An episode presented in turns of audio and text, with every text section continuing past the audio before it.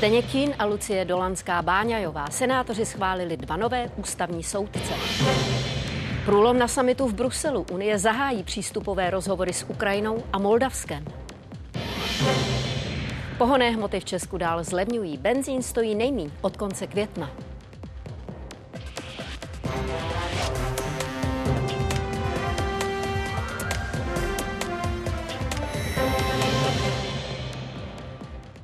Devatenáct nula nula, čas událostí. Vítejte. Za celou redakci dobrý večer.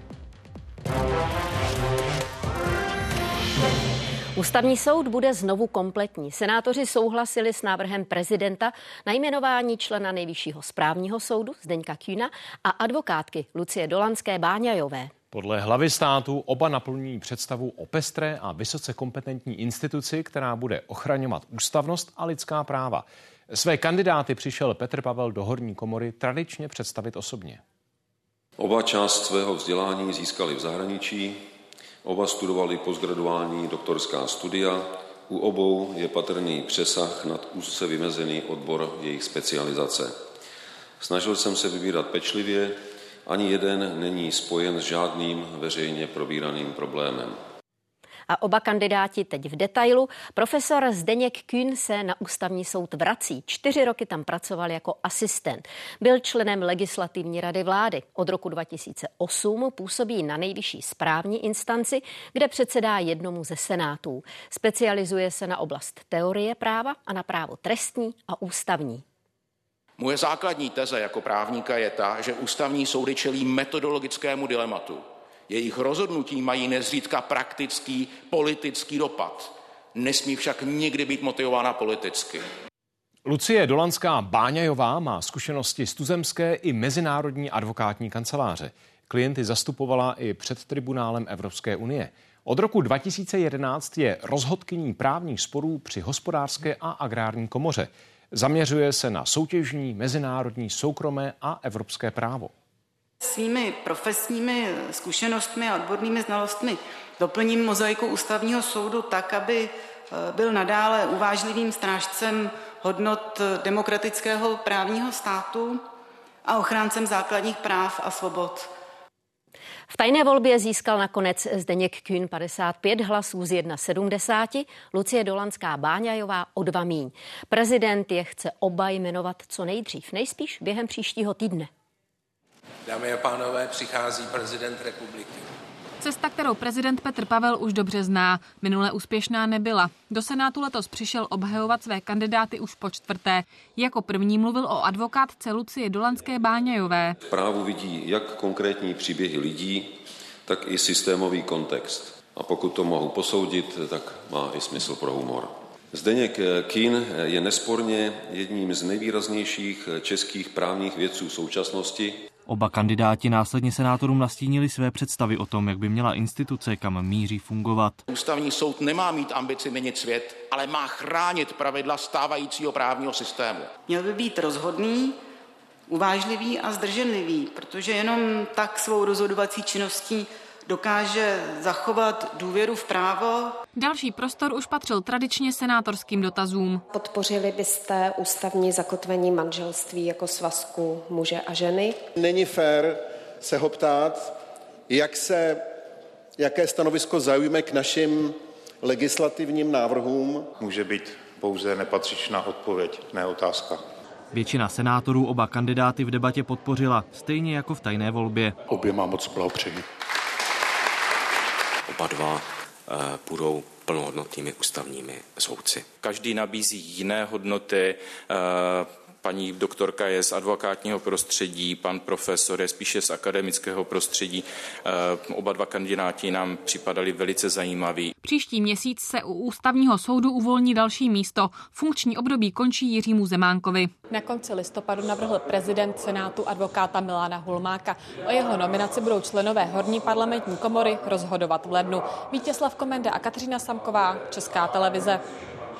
A v událostech vítám předsedu Senátu Miloše Vystrčila a rovnou se ptám, jak jste spokojený se spoluprací s Hradem ohledně kandidátů? Dobrý večer, Stelče.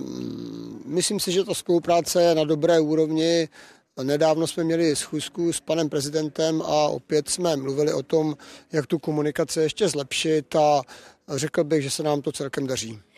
Prezident chce ústavní soud pestrý a vysoce kompetentní. Jaký typ osobnosti byste v této instituci rád viděl vy?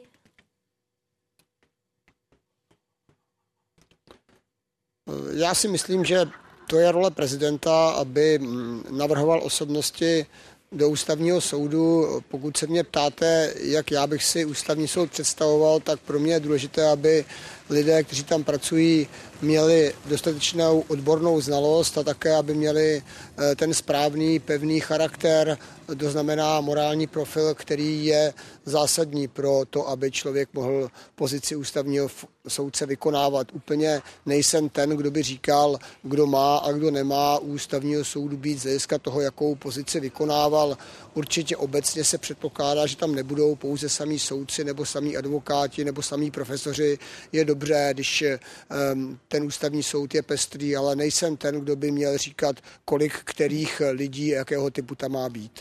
E, ještě jedna věc, prosím, krátce. Ne všichni navržení kandidáti se ústavními soudci stali. Teď mluvím třeba o Robertu Fremrovi nebo Pavlu Simonovi. Změnil se potom přístup hradu k výběru kandidátů? Je, řekněme, důslednější, pečlivější? Jak jsem říkal, já si myslím, že ta vzájemná komunikace, eh, že se nám ji daří vylepšovat eh, s tím, že obecně bych řekl, že platí, že to, jakým způsobem pan prezident Petr Pavel zavedl ty nominace a řekl bych, že ten způsob, byť k němu mají někteří výhrady, je mnohem transparentnější, než tomu bylo dříve, eh, tak to vyvolalo i důslednější a odpovědnější přístup ze strany senátorek a senátorů. Takže já jsem s celým tím procesem spokojen, protože vlastně obě dvě strany se teď více snaží, než tomu bylo dříve a to by mělo vést k tomu, že i ti ústavní soudci vlastně budou kvalitní. Takže já říkám za sebe, eh, jsem s tou komunikací, s tím způsobem, jak dochází k tomu výběru a probíhá ten proces eh, celkem spokojen. To neznamená, že není co zlepšovat, ale tak je to všude a vždycky. Předseda Senátu Miloš Vystrčil, děkuji vám. Také děkuji. No a k tématu je to vše. Za chvíli se vydáme do Ostravy. Tamní hutí Liberty hrozí zastavení výroby. Za energie podle dodavatelů dluží 100 miliony korun. Přidáme informace přímo z místa. Přelomový summit Evropské unie v Bruselu. Prezidenti a premiéři 27 států, včetně Petra Fialy, se před půl hodinou překvapivě dohodli, že otevřou přístupové rozhovory s Ukrajinou a Moldavskem. Po splnění dodatečných podmínek mají začít i rozhovory s Bosnou a Hercegovinou a Gruzie získá status kandidáta na členství. Lídři dál jednají o finanční pomoci Ukrajině na další čtyři roky. No a summit sleduje přímo na místě náš zpravodaj Petr Obrovský. Petře, jak složitá byla cesta ke schodě na otevření rozhovoru s Ukrajinou? Bylo to rozhodně jednodušší, než se očekávalo, protože mluvilo se o tom, že tento summit se kvůli složitým jednáním může protáhnout až do víkendu. Průlom po několika hodinách je tedy velkým překvapením a důležitým symbolickým krokem vůči Kijevu, který se k Unii začal výrazně přibližovat po začátku ruské invaze loni v únoru. Otevření rozhovoru znamená, že začne dlouhé mnohaleté jednání, během kterého bude muset Ukrajina splnit řadu podmínek, například přijmout celý soubor evropských právních předpisů. Zatím vůbec není jasné, kdyby se mohla stát členem bloku. Může to být třeba i za 10 let. Ještě ráno byl poměr pro a proti 26 ku 1. Otevření rozhovoru odmítal pouze maďarský premiér Viktor Orbán. Podle něj Kiev nesplnil eh, všechny podmínky a rozhovory by tak neměly začít. Eh, Ukrajina ale tvrdí něco jiného. Do poslední chvíle schvalovala požadované zákony, které se týkají třeba boje proti korupci, eh, lobbingu nebo národnostních menšin, včetně té maďarské. Ukrajinský prezident Volodymyr Zelenský během dne promluvil k samitu přes videokonferenci konferenci a vzkázal, že není čas na váhání a polovičatá řešení. We have set up seven preconditions, and even by the evaluation of the Commission, three out of the seven is not fulfilled. So there is no reason to negotiate membership of Ukraine now. And we have Schválili jsme klíčové zákony, všichni, a to zdůrazňují všichni, dobře víte, že jsme splnili všechny povinnosti. That we fulfilled every obligation. Ještě doplním, že Volodymyr Zelenský aktuálně cestuje po Evropě. Odpoledne byl na americké vojenské základně u Frankfurtu nad Mohanem, tedy nedaleko odsud. No a vzhledem k tomu rozhodnutí by nebylo překvapení, pokud by se ještě dnes eh, ukázal v Bruselu. Eh, tady očekáváme tiskovou konferenci předsedy Evropské rady Charlesa Michela, šéfky Evropské komise Urzuly von der Leyenové. Eh, postupně taky k novinářům přicházejí jednotliví premiéři, takže bychom se měli brzy dozvědět víc o tom, jak jednání probíhalo a co maďarského premiéra nakonec eh, přimělo k souhlasu, nebo možná ani tak ne k souhlasu, protože z diplomatických zdrojů přicházejí zprávy, že Viktor Orbán dočasně opustil jednací místnost eh, po předchozí dohodě a eh, konstruktivním způsobem. Budeme se ptát na to, co přesně to vzhledem k tomuto rozhodnutí znamená. Dánská policie oznámila zadržení tří osob podezřelých z plánování teroristického útoku. Ve vazbě skončil i jeden člověk v Nizozemsku a další tři v Německu. Německé úřady tvrdí, že mezi podezřelými jsou členové hnutí Hamas. S palestinskými teroristy zatýkání spojuje taky Izrael. V Dánsku platí čtvrtý stupeň teroristické hrozby z pěti. Pohonné hmoty dál zlevňují. Ceny Naturalu 95 jsou dokonce nejníž od května. Podle statistik teď stojí benzín i nafta v průměru okolo 630 korun a 50 haléřů. Proti minulému týdnu je to o 50 haléřů míň. Zároveň se ukazují velké rozdíly v cenách. Ty se v extrémních případech blíží k 10 korunám za litr. Šetrnost má spoustu podob. Tady na jihovýchodě Prahy se nevrtají kolena, ale riskují nárazníky. Jednoduše proto, že dostat se k té levné benzince není jen tak.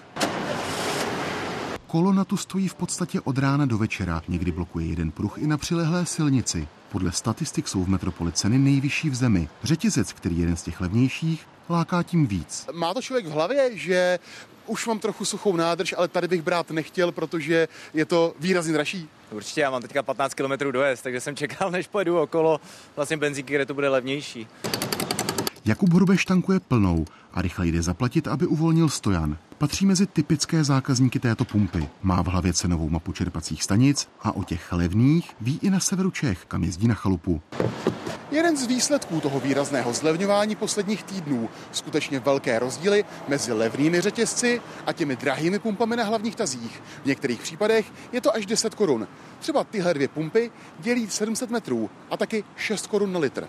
Nejvyšší ceny hlásí dálnice D1 42,50 za litr. Podle mapových aplikací skoro na všech pumpách od Mirošovic až po Brno. Kdo tady natankuje plnou a za vlastní, připlatí si i přes čtyři stovky proti nejlevnějším pumpám. Ta cena se už dva měsíce po té, co dosáhla těch nejvyšších hodnot, vůbec nějak nemění. A ta koordinace, nebo respektive to, že se jeden dívá na druhý a nikdo nesnižuje ty ceny, je tam, je tam zcela zřejmá. Na druhou stranu tohle není české specifikum. Levné pumpy tvrdí, že mají marži do jedné koruny na litr.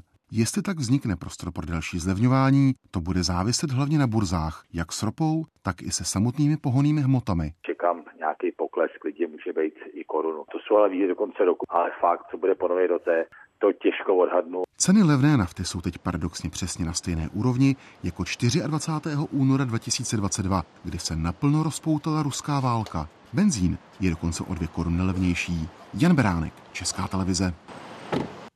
Teď ještě aktuální návrat do Bruselu. Před malou chvílí se k jednání Evropské rady a k zahájení přístupových rozhovorů s Ukrajinou vyjádřil premiér Petr Fiala.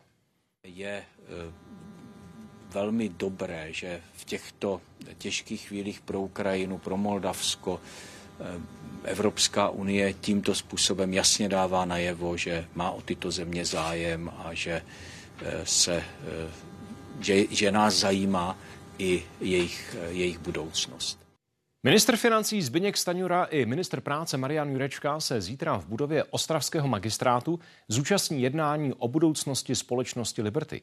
Huč dluží dodavatele energie a ten říká, že už ji nemůže dodávat. Podrobnosti má Pavla Šamaj. Pavlo, odstavují se už kotle a druhá věc, co všechno to znamená pro tisíce zaměstnanců firmy? Pokud Liberty v nejbližších dnech opravdu o dodávky energie přijde, Ohrozí to nejen 6 tisíc zaměstnanců Ostravské huti, ale také pracovníky firm na Ostravskou hutě vázaných. Celkem jde o 20 tisíc lidí. Vedení Liberty dnes k celé situaci vydalo jen písemné vyjádření, kde se proti postupu dodavatelské firmy Tamech vymezilo a poukázalo na údajné dramatické navyšování cen. Tamech zase říká, že Liberty už půl roku neplatí a jeho dluhy po splatnosti už činí miliardu a 200 milionů korun. Není tak z čeho nakupovat uhlí a, postav, a po spálení toho z posledních zásob tak přestane do hutí energie proudit. Nebytou situaci budou v Ostravě zítra probírat už zmínění ministři a spolu s nimi také třeba ředitel OKD nebo šéf úřadu práce. Zaměstnanci to samozřejmě vnímají velice negativně. Jsme pořád ubezpečovaní od vedení firmy, že se nechystá propouštění v této firmě. Izraelská armáda zveřejnila video zadržení desítek členů Hamásu. Tvrdí, že při operaci v areálu nemocnice na severu Gazy objevila budovu, kterou teroristi používali jako základnu. Ministr obrany oznámil, že porážka hnutí zabere minimálně několik měsíců. Hamas is a terror organization Hamas je teroristická organizace, která se formovala přes 10 let, aby bojovala s Izraelem. Vytvořili infrastrukturu pod zemí a nad zemí. Situace v Gaze se zhoršuje. Na večer přestaly fungovat telefony a internetové služby.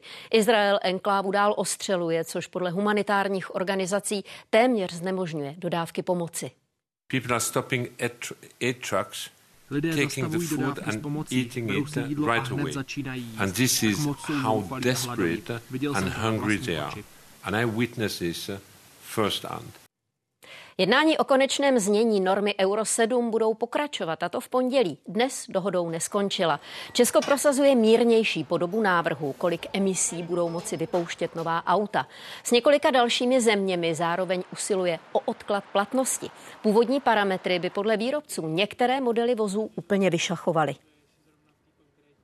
Trh s hypotékami mírně ožívá. V listopadu klienti uzavřeli dvojnásobek smluv než v témže měsíci loni. Celkem za víc než 16 miliard. Průměrný úrok dál klesal. Hodnota 5,67% je nejnižší od loňského července. Před pár týdny byt převzala. Předevčírem začala s rekonstrukcí. Na koupi téměř 80-metrového bytu v pražských Vršovicích si Lucie Kozák brala hypotéku s úrokem 5,8% a fixací na tři roky. Počítám s tím rizikem, že nějakou dobu budu platit sice vyšší úroky, ale doufujeme, že v dlouhodobém horizontu se to nějak stabilizuje. Byt měla vyhlednutý dlouho, jenže jeho cena přesahovala její rozpočet. Během zimy šly ceny dolů, takže jsem zkusila uh, dát nabídku, byt byl pořád uh, dostupný a podařilo se mi usmlouvat dobrou cenu. Právě starší byty letos poměrně výrazně zlevňovaly. Ve třetím čtvrtletí meziročně o 7%. Pokud se podíváme na ten mezičtvrtletní vývoj, tak tam je patrné patrné, že ty propady cen, které byly citelnější v těch předešlých čtvrtletích, už výrazně ustaly. Pokud jsou teďka hypotéky drahé a lidi si je nechcou brát, tak vlastně těch zájemců o ty nemovitosti je méně. Tím pádem je daleko lepší doba na vyjednávání o ceně. Až ty sazby půjdou dolů, tak logicky ta vyjednávací rovina bude trochu jiná. Snížení sazeb a tedy i návrat zájmu o půjčky na bydlení trh pro příští rok očekává. Dostupnosti hypoték už teď pomáhá také letní zrušení ukazatele DSTI, který určoval maximální poměr výše splátek k měsíčním příjmům žadatele. Od nového roku se ruší i parametr DTI. Ten znamená, že všechny dluhy žadatele nesmí přesáhnout 8,5 násobek jeho čistého ročního příjmu. Já si myslím, že to bude spíš jako kosmetická úprava, že určitě se najdou jedinci, kterým to pomůže. Minimálně hnedka o dvou klientech vím, že by jim to jako mohlo pomoct, ale opravdu není to většina. Negativně by do zájmu o hypotéky podle odborníků nemělo promluvit zvýšení poplatku za předčasné splacení úvěru. Dnes úpravu podpořil Senát. Klára Budešová a Nina Ortová, Česká televize. Městský soud v Moskvě dnes zrušil rozsudek soudu nižší instance v případě bývalého šéfa lidskoprávní organizace Memorial Olega Orlova a vrátil ho k prošetření prokuratuře. Orlov byl začátkem října odsouzený za diskreditaci ruské armády k pokutě 150 tisíc rublů. Proti tomu se odvolali jak jeho obhájci, tak žalobci. Ti pro něj nově požadovali tři roky vězení. Dlouholetý aktivista Oleg Orlov byl až do prosince roku 2021 členem Rady Centra lidských práv Memorialu. Zrušení této organizace před lety potvrdil ruský nejvyšší soud mimo jiné i kvůli podpoře extremismu. Snímek Petrolové lampy režiséra Juraje Herce dnes zahajuje přehlídku Quiff Classics. Ta do pražských kin přinese devět filmových legend nejenom československé, ale i světové kinematografie. S Karlovarským festivalem je po druhé pořádá Národní filmový archiv. Jsi s dovolenou? ja, ja, ja, ja, va, va, va, va, meine schöne Dame, s váma, mein Herr Offizier, se dohromady dáme. Dohromady se dají. Zkrachovalý důstojník ale štěpě Kiliánové štěstí nepřinese. S tímhle mám jít do hospody? Můžeš zůstat doma. Iva Janžurová na roli v petrolejových lampách vzpomíná jako na jednu ze svých velkých příležitostí. Já si vzpomínám, že jedna naše příbuzná teta psala mojí mamence, že už teď nemusím nic natočit, že to stačí na celý můj život. Film podle stejnojmeného románu Jaroslava Havlíčka se teď bude promítat v nové, digitálně restaurované verzi. Setkání s Petrem Čepkem v tom filmu bylo taky pro mě velice významný a památný. Iva Janžurová dnes petrolejové lampy uvede v kině Světozor. V následujících dnech tady diváci budou moci zhlédnout třeba milostný dopis adresovaný samotnému filmovému umění od Giuseppa Tornatoreho. Druhým dějištěm přehlídky je Ponrepo, kino Národního filmového archivu. Promítat se tu bude také prvorepublikový němý snímek Šachta pohřbených ideí, který byl dlouho považován za ztracený. Ty nádherné kulturní památky, eh, ty klasické filmy, je něco, co eh, umožňuje třeba režisérům eh, současných filmů být lepší. Nejen oni, ale i běžní diváci se v následujících dvou dnech mohou vydat na nebeské dny Terence Malika, Lorence z Arábie nebo japonský animovaný film o válečném dětství. Tadeáš Hlavinka, Česká televize. Kolaps na D8 dálnici na hodiny ochromila vážná havárie s devíti zraněnými. Reportáž z místa už za chvíli. Do štědrého dne zbývá 10 dní. Dokdy objednat dárky na internetu, aby stihli včas přijít a jak jsou na tom teď přepravní společnosti? Odpovědi o půl osmé. Spoluzakladatel a bývalý předseda TOP 09 Miroslav Kalousek nebude v červnu kandidovat za koalici spolu do Europarlamentu. Na večer tak rozhodl výkonný výbor strany a politika vyzval ke kandidatuře do Senátu. Už před jednáním třeba současná šéfka TOP 09 Markéta Pekarová Adamová řekla, že Kalousek nemá s evropskou politikou zkušenosti. Mně by spíše chyběl ten jeho hlas tady v české politice, takže já myslím, že nemá smysl, aby se vrhal do bod, kterým se nikdy nevěnoval, tedy evropské politice. Miroslav Kalousek podobné argumenty odmítá. Před debatou stranických špiček uvedl, že se o post europoslance chtěl ucházet na přání regionů.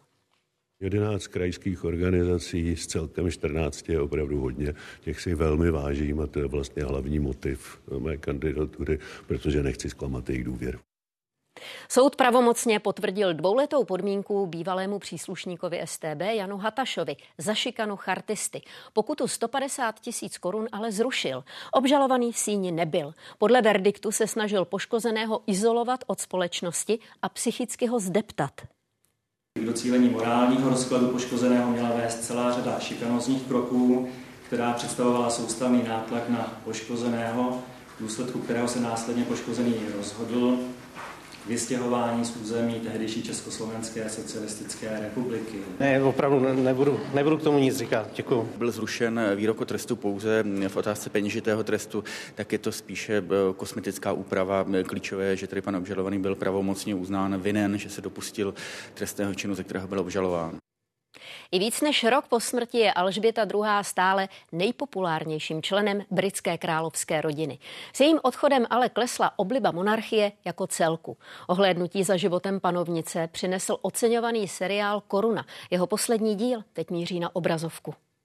Je to rodina, která svůj život žije na červeném koberci. Světla reflektorů mířící na jejich životy jsou trochu součástí hry. Královská rodina.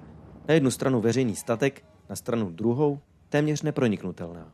Asi nejblíž, jak se nejen britská veřejnost může dostat k tomu, co se děje uvnitř královské rodiny, je dnes už ikonický seriál Koruna. Projekt, který si získal celou řadu fanoušků, ale i kritiků kvůli své občasné historické nepřesnosti. Přesto dokázal diváky přesvědčit o tom hlavním, že za všemi těmi reflektory a koberci pro členy této rodiny je jejich život především službou. 3, 2, 1, děkuji.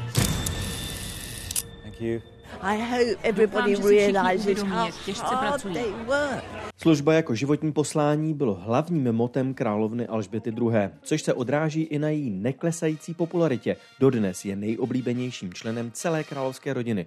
Třeba současný král je až pátý.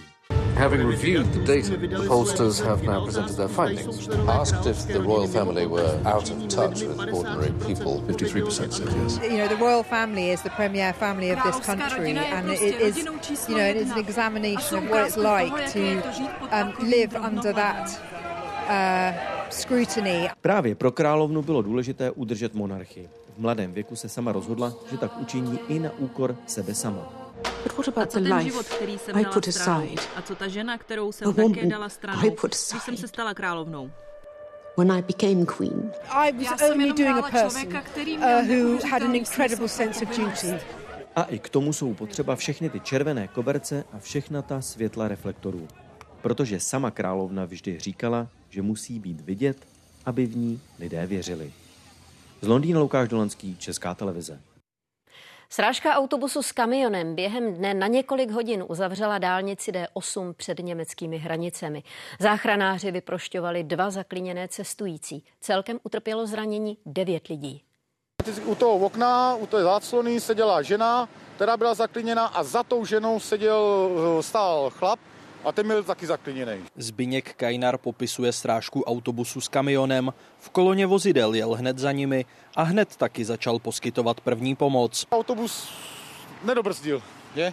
Nedobrzdil a naboural přímo do návěsu, že tady ve stojící koloně. Já jsem byl první za ním, že, tak automaticky zastavení provozu, pomoc cestujícím, že, osobám zaklíněným. Jedna osoba utrpěla vážné zranění, čtyři osoby středně vážná zranění a další čtyři osoby lehká zranění. Všechny zraněné převezli záchranáři do Ústecké Masarykovy nemocnice. Přesnou příčinu nehody policie zjišťuje.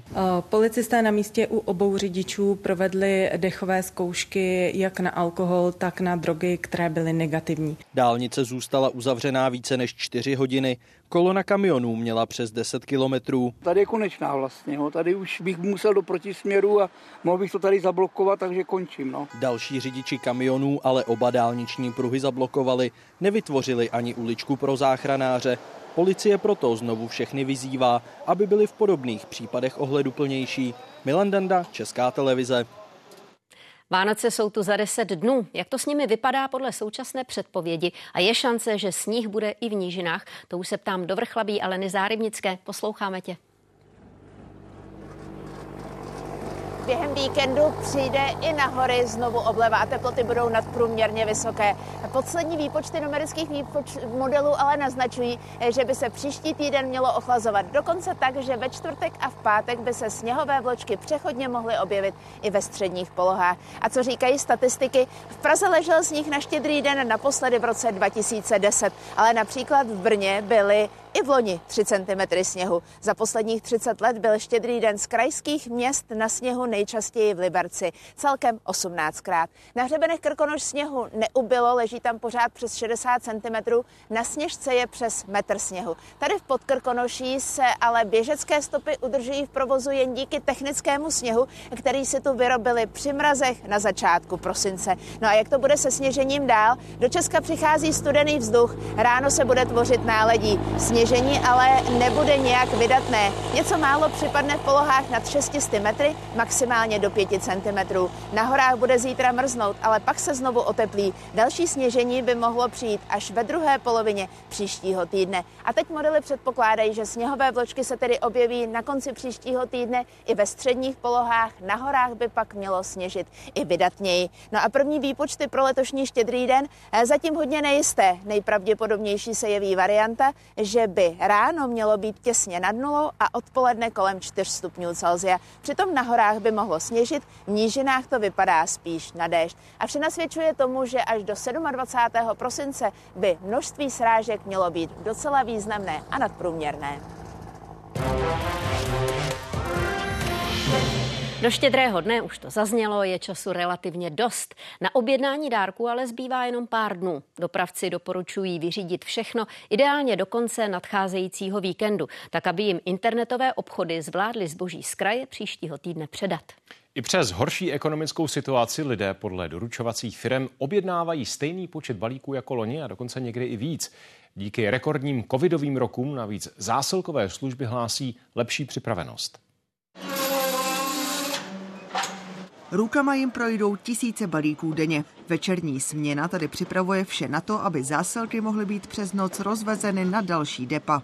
V třídicím centru České pošty v Pražských Malešicích ty denně zpracují asi 200 tisíc balíků. Mimo sezonu je to o 80 tisíc méně do toho současného stavu, tak se promítá i inflace, kdy lidé jsou obezřetnější při těch nákupech. Určitě ty letošní Vánoce nebudou oproti těm minulým rekordní, ale že se dostaneme zhruba na stejnou úroveň. Ten absolutní vrchol, tak předpokládáme, že letos máme za sebou. Podobně to vidí i další zásilkové služby. Někde ale ještě očekávají druhý vrchol v předvánočním doručování vidět v posledních dvou letech, že lidé šetří a hodně rozmýšlejí, takže sezóny jsou o něco kratší, o to víc intenzivnější. Ten vrchol sezóny vnímáme vlastně už týden eh, před Black Friday a s tím, že očekáváme, že ještě tento víkend, eh, ten právě poslední před Vánoci, bude ten asi nejvíc exponovaný.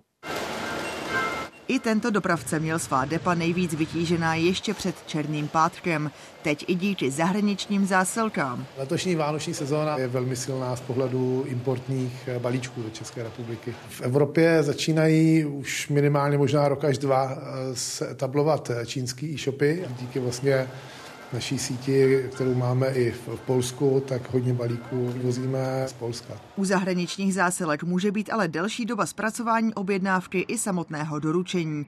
Není už tak stoprocentně zaručené, že přijdou do Vánoc. Na českém území potřebují dopravci převzít balík od prodejců většinou do 20. prosince. Poslední vánoční objednávky z tuzemských internetových obchodů by tak lidé měli odeslat ideálně do konce víkendu, maximálně začátkem příštího týdne. Pokud chtějí mít lidé ještě den dva rezervu, mohou zvolit místo doručení kurýrem na adresu nebo na výdejní místo dopravu do výdejního boxu. Ty jsou dostupné neustále a tedy i na štědrý den. Možností je také nechat si doručit dárky přímo do depa. Ta budou většinou otevřená do soboty 23. prosince, někde i následující dopoledne. Nina Ortová, Česká televize. Aby stihli všechny balíky včas doručit, nabírají dopravci brigádníky. S větším objemem práce se ale musí vypořádat i kurýři. S jedním takovým se vydal rozvážet zásilky i štáb České televize. Vstává ve čtyři hodiny ráno. Směna mu začíná o hodinu později. Jako kurýr pracuje Jakub Lhoták už 11 let. Dneska máme 150 adres a 250 balíků. 9 hodin. Kurýr vyjíždí z depa v Nehvizdech u Prahy na trasu do Poděbrat a kvůli předvánoční náloži je připravený na to, že s rozvozem skončí až k večeru. Já už jsem spíš asi za ty roky na to docela zvyklý. Ty dva měsíce za rok se to dá vydržet. Problémy na cestách příliš často nezažívá. Prostor čekat na zákazníky, ale obzvlášť v tomto období příliš nemá. Dobrý den. Já jsem tady, já jsem moc umluvil, já jsem si zaplnil peněženku nahoře, já hned Dobře, dneska jich máme 150 a kdybych na každýho čekal 3 minuty, tak je to asi tak půl dne a ten poslední zákazník se asi nikdy nedočká. Většina už ale o jeho příjezdu ví dopředu a mají tak čas se připravit. Dobrý den, mám pro vás balíčky. Jakubu Lhotákovi pomáhá taky to, že jezdí stále stejnou trasu. Místní ho tak za roky služby už dobře znají. Nina Ortová, Čistá televize. Alespoň nějaký vánoční dárek online letos plánuje kupovat většina Čechů. Jenom 6% z nich bude věrných pouze kamenným obchodům. E-shopy od vánoční sezóny čekají větší zájem zákazníků. Podle zásilkových služeb ale oproti předchozím rokům zesílily útoky podvodníků, ať už ve formě podvodných prodejců na online bazarech nebo skrz falešné e-shopy. Velmi časté jsou také podvodné telefonáty, SMS zprávy a phishingové e-maily, které vypadají jako z e-shopu nebo od dopravce a které mají za cíl vylákat z lidí citlivé údaje, především třeba čísla platebních karet. Typicky to vypadá jako tento e-mail. Je to podvodný e-mail, který nabádá uživatele k nějaké platbě za nějakou naprosto neexistující, většinou úplně nesmyslnou uh, službu. Bývají tam gramatické chyby, jsou tam chyby v doručovacích adresách. Se ty odkazy tvářejí dost autenticky do docela dlouhé doby. Hmm. Jo, že skutečně to logo a ta hmm. grafická stránka jsou zpracovaný velmi dobře a velmi důvěryhodně. Pokud tady mi přijde takovýhle e-mail a já si nejsem jistá, jestli je to od vás, uh-huh. tak co bych potom měla dělat? Uh-huh. Doporučovala bych eh, určitě zavolat na naše zákaznické centrum nebo se zeptat našeho chatbota na webu. Online nákupy pomáhají i regionálním obchodníkům, větší objem zásilek, ale musí zvládnout vyrobit, skompletovat i zabalit v malém počtu zaměstnanců. Toto všechno půjde dnes, toto všechno půjde dnes, tam je další hromada, která půjde dnes. Krabice střídají krabice a v nich mandlové výrobky. Jsme zavalení objednávkama, to je opravdu ve stovkách procent eh, nárůst. Firma má 10 zaměstnanců. Takový nápor by sami nezvládli. Posilujeme, musím říct, že na všech frontách, i ve výrobě, v plnění. Rušno je teď i tady ve chráněné dílně ve Starovičkách na Břeclavsku. Vyrábějí tady produkty z levandule. Objednávky jim stouply o desítky procent. A teď před Vánoci? No, teď je to náročnější, tak jakože nestíháme. O co je před Vánoci největší zájem? Právě o tady ty uh, levandulové nahřívací polštářky. Jo, ty jedou nejvíc. Vyrobí jich tisíce a to znamená i tisíce zásilek. I tady najali brigádníky. Dokdy si můžu objednat u vás na e-shopu dárek, aby mi přišel do štědrého dne? Do třetí adventní neděle, tedy 17. prosince. Pak už kurýři nezaručí, že dárek do Vánoc dojde. Podobně je to i v dalších rodinných manufakturách. Šimon Švub, Česká televize, Břeclavsko. K tématu vše za chvíli příběh 96-letého veterána s českými kořeny. Z Teplic musel prchnout, v Británii pak lhát o svém věku, aby mohl bojovat proti nacismu v Evropě. Geologům se nedaří stabilizovat svah nad železničními kolejemi v Karlových Varech. Před dvěma měsíci tam začali pracovat specialisti, aby odvrátili riziko sesuvu na mezinárodní trať do Německa. A teď vyvstal nový problém. Do pohybu se dala i strmá stráň u nedalekého sídliště. Vyhloubenou jámu pracovní čety spevňují a instalují hluboký drén. Ten by měl odvádět agresivní spodní vody. Zastavit sesuv se odborníkům nedaří. Pět tisíc kubíků zeminy je v trvalém pohybu. 1 až 2,5 mm za týden, což je fakt e, něco jak rychlík na dráze. Opravy, jak bylo dohodnuto se zprávou železnic, nesmí zastavit provoz na mezinárodním koridoru do Německa. Po zajištění svahu mají práce pokračovat na jaře sanací železničního náspu. Teď se ale dalo do pohybu nejvyšší patro svahu, trhá se tu asfalt. Magistrát se obává suvu, který by mohl ohrozit domy pod svahem a přerušit přívod tepla vedoucího podzemí. Pokud by došlo k destrukci té vozovky a pohnutí se toho primáru, tak eh, Karlovy Vary jsou bez tepla a teplé vody. Deformaci svahu teď bude magistrát monitorovat sondami. Ten vrt má být hluboký nějakých 30 metrů, teď je pracovní četa zhruba na 17 metrech. Osazovat se tu mají čtyři sondy. Budeme v nich sledovat deformace svahu vlastně speciálním zařízením. Práce na spevňování svahu zahájí město až po sanaci terénu u železniční trati. František Niklas, Česká televize, Karlovy Vary.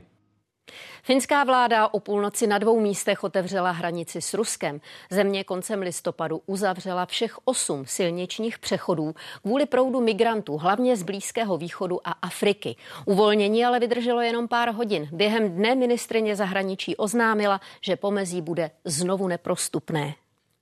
Jen v listopadu přišlo sem do Finska z Ruska asi 900 migrantů. Do té doby byl přitom denní průměr ani ne jeden. Helsinky obvinili Moskvu, že migranty na hranice sama posílá. Moskva to označila za provokaci. Americká sněmovna reprezentantů schválila vyšetřování, které může vést k impeachmentu prezidenta. Republikáni od září hledají důkazy, že Joe Biden v době, kdy byl viceprezidentem, měl prospěch z podnikání svého syna Huntera na Ukrajině. Od tohoto úředního procesu si slibují, že získané výpovědi budou mít větší váhu. Politický souboj na kapitolu se stupňuje. Republikáni splnili předvolební slib formálně odhlasovali spuštění vyšetřování, které může vést k impeachmentu prezidenta Bidena. What did the Bidens do to receive the tens of millions of dollars from our enemies around the world? K dramatickému průběhu přispělo i předvolání prezidentova syna Huntera do kongresu. Měl vypovídat o svých obchodech na Ukrajině a v Číně v době, kdy byl jeho otec viceprezidentem USA. Hunter Biden odmítl odpovídat za zavřenými dveřmi jedině veřejně. Během mé drogové závislosti jsem byl extrémně nezodpovědný v nakládání s penězi, ale na základě toho vyvodit, že jde o podstatu pro vyšetřování Sám Joe Biden osočil republikány z zelhaní. Těm se ale daří upozorňovat Američany na problémy prezidentova syna, který je obviněný z ilegálního držení zbraně a taky neplacení daní.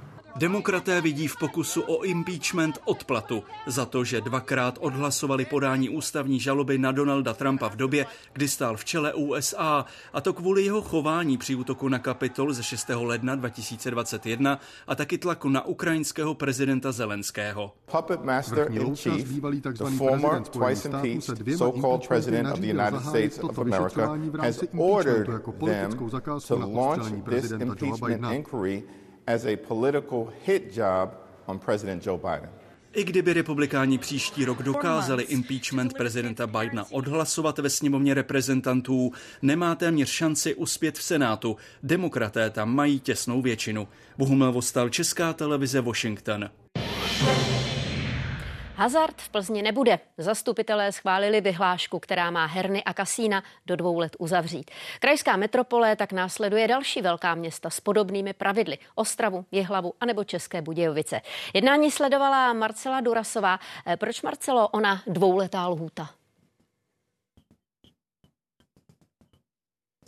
Odloženou účinnost vyhlášky dnes na zastupitelstvu vysvětloval primátor města Plzně Roman Zarzický.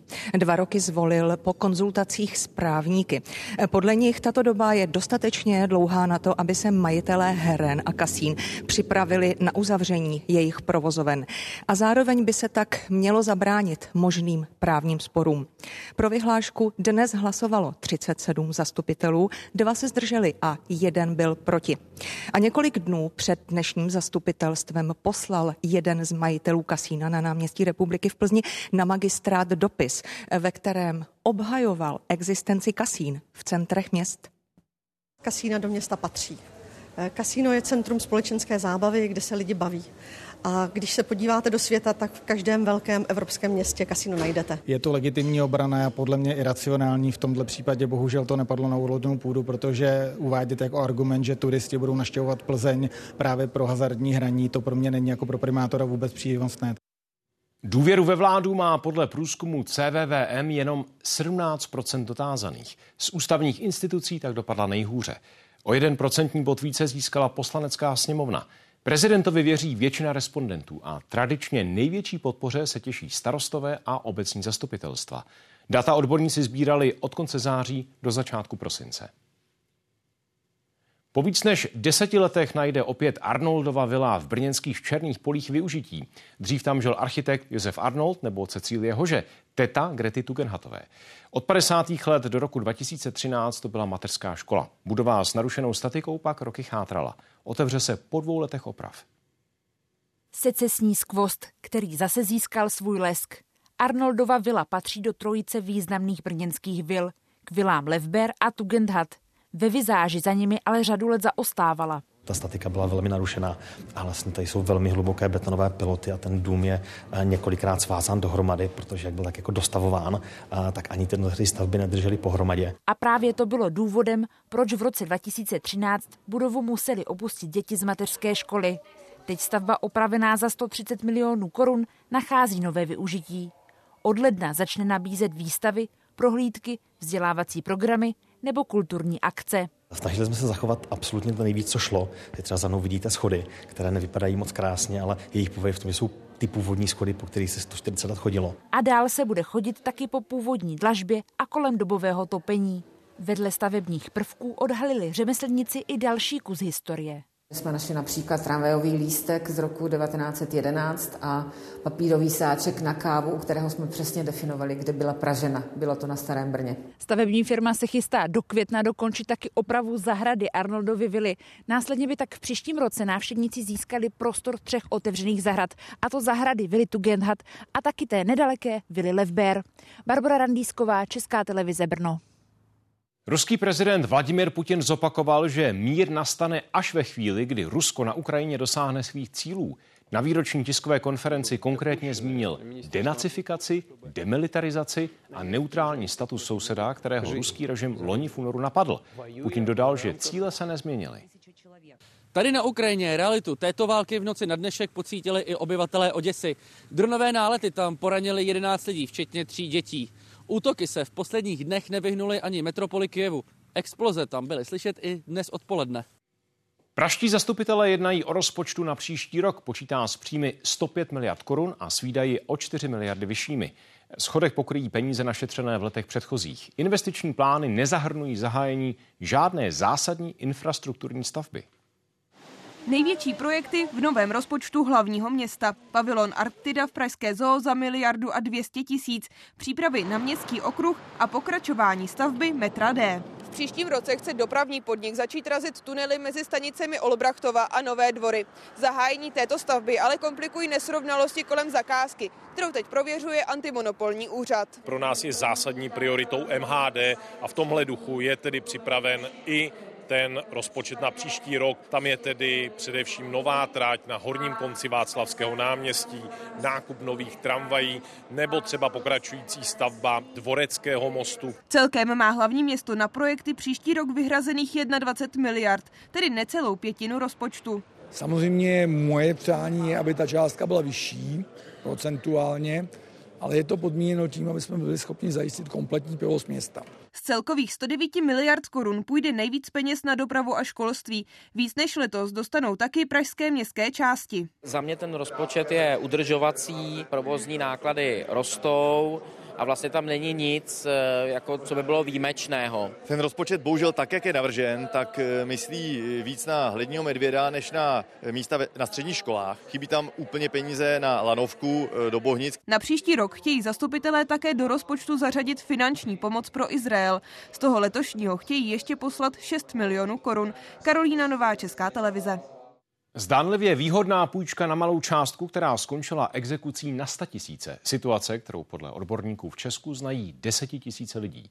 Přitom smlouvy s vysokým úrokem nebo třeba příliš přísnými sankcemi za opožděné splátky mohou být neplatné.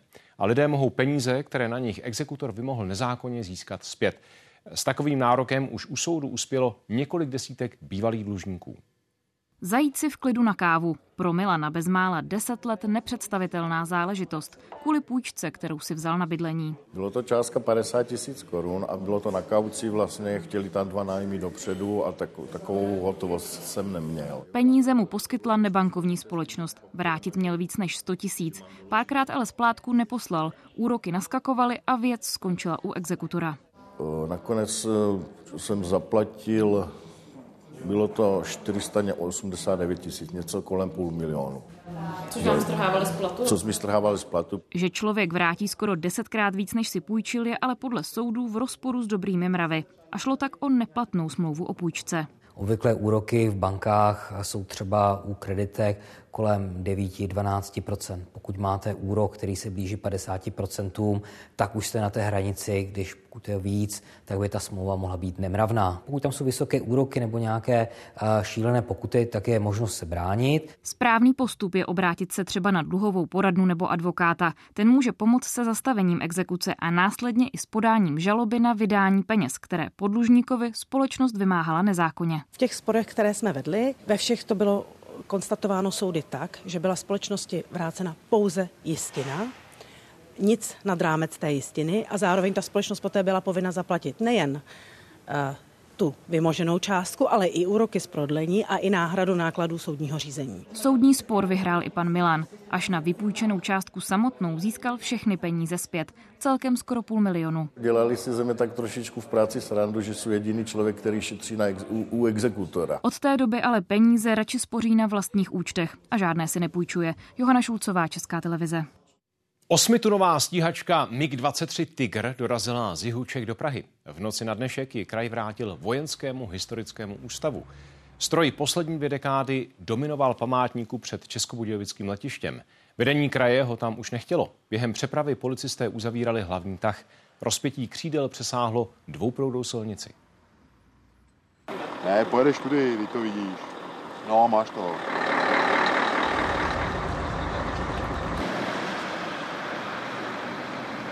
Čtyřhodinovém nočním transportu se MiG-23 Tigr odtud dostal do leteckého muzea k Beli bez větších problémů a zatím bude v jeho depozitáři.